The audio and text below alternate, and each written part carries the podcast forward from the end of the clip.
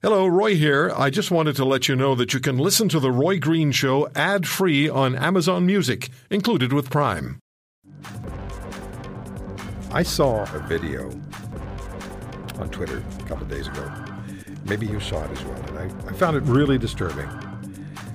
And it was a tearful small business owner standing on a street corner. I think it might have been Toronto. And she was holding a sign. I couldn't see the sign for the first part of the video. It was a minute and 53 seconds. I watched it over and over. And she very tearfully was explain, trying to say something to the police officer who was telling her, uh, You will be charged. Leave or you will be charged. Do you understand that? And then somebody spoke with her and asked her about her situation. And she said she was a business owner. And then the person asked about the, the status of her business, and she said, words to the effect, I've lost it. And uh, that just deeply disturbed me. Um, I'm sure the cop wasn't particularly happy about what he had to do with the police officer, but boy, oh boy.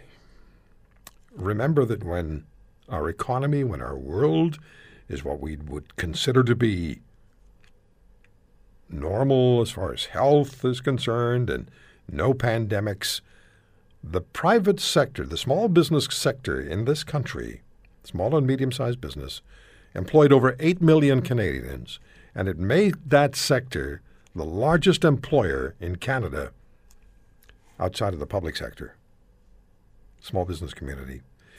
So, my good friend Dan Kelly, the president and CEO of the Canadian Federation of Independent Business, and they're doing great job, great work um, representing small business in this country. We've talked to Dan, as you know, many times over the last year plus during the pandemic. We've talked to business owners as well. Dan is back on the program with us, along with two small business owners, Catherine Landry of Ottawa. Her firm business was called Call Betty Marketing. And uh, we also have Toby Levier from uh, Winnipeg. She's the artistic director and owner of Encore Studios in the city of Winnipeg. Catherine, how are you? Not bad. Thanks so much for having us here. Happy Mother's Day, everybody. yeah, happy Mother's Day. Toby, how are you doing? Well, I'm in, enjoying today's Mother's Day and, um, you know, doing as best as can be expected as we woke up to a third lockdown here in Winnipeg. Yeah, that's today, right? It started today. That's correct, at 12.01 this morning. Yeah. Mr. Kelly, how are you doing? Doing okay. It's been a tough year for small business owners, but we're uh, we're still fighting at CFIB. See, the reason I ask how are you doing, it sounds like a throwaway question, but I asked it for a reason to see what the response was. And you're you're all three, as much as you can be, upbeat, and you're willing to continue. Well, you're you're you're, you're you haven't given up the fight. Dan, what's the situation for small business owners across Canada today? And Manitoba, as Toby just told us, is back in lockdown. Yeah, look, the uh, lockdowns are rolling out once again across Canada. Fresh lockdowns in Alberta, Manitoba, uh, Nova Scotia, uh, extended lockdowns in Ontario, uh, with you know a faint hope clause that uh, that perhaps, perhaps on May twentieth we may reopen, but that's starting to look pretty dim. That light. And right now, Roy, across Canada, only 56% of small business owners are, are even fully open. Uh, so that means that, you know, almost half of Canada's business community is closed, either fully closed or partially closed. And when we look at the level of sales they're making, 70% of them are below normal levels of sales. Only a third of business owners are anywhere close to their normal sales. And of course, that's super important because that means that these businesses are not able to do what they typically do create yeah. jobs, uh, pay the business owner some income to support themselves and their family.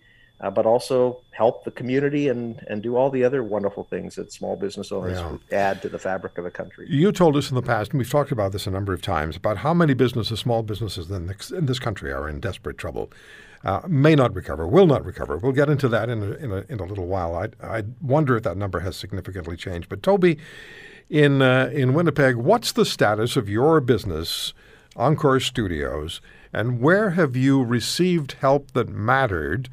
And where have you not received help that you should have received? And I'm thinking particularly different levels of government. Well, exactly. So as of uh, today, we are not allowed to open for business. Uh, we are allowed to deliver classes online, and um, we have a very committed group of families in our community that are continuing with us through online, and we're grateful to them and, and we're happy to be able to provide that service. But the vast majority of our business does not want to be online. They want in person classes, which is understandable. We're all making uh, the best out of a situation that that's handed to us. Um, in terms of levels of government, um, honestly, the only reason why I can still offer classes and you know supports to our community is because of the federal programs. The federal programs um, and and no entrepreneur wants to be able to wants to have to take that. Um, but I am I'm responsible not just for for me and, and my customers, but also 20 employees. And so, you know, it's it's really important that those um, those supports are in place. I do understand that, you know, should the budget pass, that they will start waning.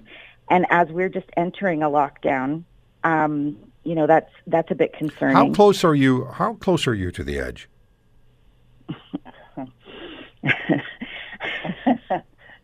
That's such a loaded question. how close am I to the edge? Yeah, how close? I mean, how close? How how how tenuously are you holding on to your business at this point?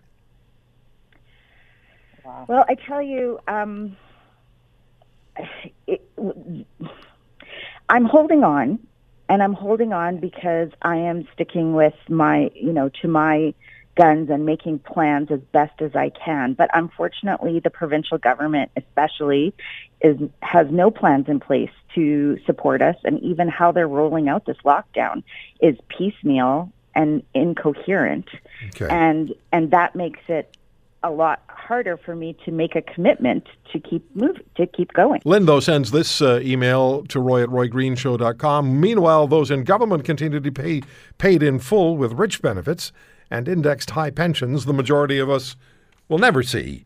And uh, Catherine Landry of Ottawa, her company's called Betty Marketing. That's a point that you made to me, Catherine. So fit that into what you're going to, how are you going to answer this question? How are you doing?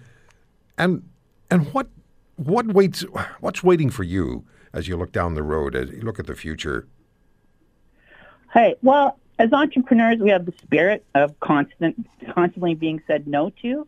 So we're good at innovating and uh, and redesigning our lives and rebuilding and rebranding ourselves. What's in the future? I'm no longer an events person, an events creator. now I am a content creator and I consult with small business. I no longer do big events raising money for charity. Now I work with small business to promote them and get them online and bring them sales, traffic, traction. One of the things that you said to me when we talked off the air was you spoke about what you call the great divide. Public employees have not lost a penny. Bonus money continues to go um, out to them, and uh, but the entrepreneur is on his or her own with some assistance here and there. Uh, some of it helpful, some of it uh, just not predictable, some of it just not there. Right. To clear the air, not all entrepreneurs have received money and grants. I've received zero, nothing. I've lost my savings. I've lost everything. The Great Divide is definitely going to be not so much between the haves and the have-nots, but I certainly think it's going to be the divide between those who have a regular and wonderful paycheck and those of us who are entrepreneurs. And yes, an entrepreneur can, you know, apply for a government position. There's no doubt about that. But um, it, that, that's just a different story for another time. But I do believe that's the great divide currently. Dan Kelly, when you hear me say, and I have that email here, when you hear me say that I receive emails saying, no more handouts, what's your reaction? Look, I, get it. Uh, people understand, and, and business subsidies, I, I, think, are are generally stupid. Uh, they don't make sense, and this is why most small business owners uh, are, are, refuse subsidies. Don't even look at them because the government paperwork and headaches are, are worth more far are far worse than the actual money they get in the end. However, this is really different businesses are not getting handouts because they're bad businesses, because they've made dumb decisions. They've chosen a wrong location, or their customers are drying up, or they're in a dying industry. They're being closed by government order in order to protect society. So, is it fair that we have to close, that, that government says you've got to close your business? But the costs associated with that for your rent, your inventory that's useless, the the vegetables you just thrown out in the restaurant because you're now closed suddenly, is it fair that the business has to eat that if if the lockdown is in order to protect society? That should be picked up by by all of us as Canadians. Yes, the bills are going to be massive. Yes, it's going to be my 12-year-old son that's going to be picking up the tab. But for goodness sakes, if we don't support businesses right now, Canadians are not going to have jobs to come back to the economy is going to tumble because these firms are huge economic drivers and and that's why I think it makes sense and governments of all political stripes have have supported uh, uh, these kinds of emergency subsidies. It's an emergency, for goodness sake. Yeah, well, it is. And we always seem to find, or governments do, seem to find billions of dollars in support for companies like Bombardier. So when the corner store and the, the small business in your community that drives the community that does things like sport support kids sports teams and they're always there because they live in the town. They don't just appear when there's profit to be made and then leave when the profit uh, may drive out, dry up. And I'm not taking a, a, shot at big companies. I'm just talking about the reality of being a small business owner. They are there. Uh, Toby how long have you been uh, in in business? And I need you to give me this fairly quickly. How long have you been in business in Winnipeg already? 16 years and I have to ask you, given what's going on now, what do you see your prospects as being for continuing? I know you have the drive, the energy, the determination, but what do you? How do you assess your prospects right now? I, am planning from. Um, I'm planning 30 days ahead. That's all I can do right now. 30 I days. I can't. Yeah, I'm. A, I'm at 30 days. I can't even do a full quarter of planning. Dan, how many businesses in this country, small businesses, are in danger? Oh, gosh. Well, look, our data prior to wave three showed that 180,000 business owners, all that's one in six small firms in Canada, have already said that they are unlikely to be able to make it across the COVID finish line. They don't think they can hang on. And every day, every hour that the lockdowns continue, that fresh lockdowns are issued, more business owners will make up make the decision to permanently pull the plug. It's why we need plans. Uh, and and I will say, it sounds like you're going to be talking to Premier Scott Moe. Give him a, a big compliment from me. Saskatchewan's the only province in Canada to have laid out a reopening plan, not one that goes into effect today, but at least gives business owners a sense of when they may be able to reopen. Yeah. And even though we know governments may not have to make a few changes along the way, it's it's a it's a big help. How many jobs again are provided by small businesses in this country? I said 8 million. How close is that?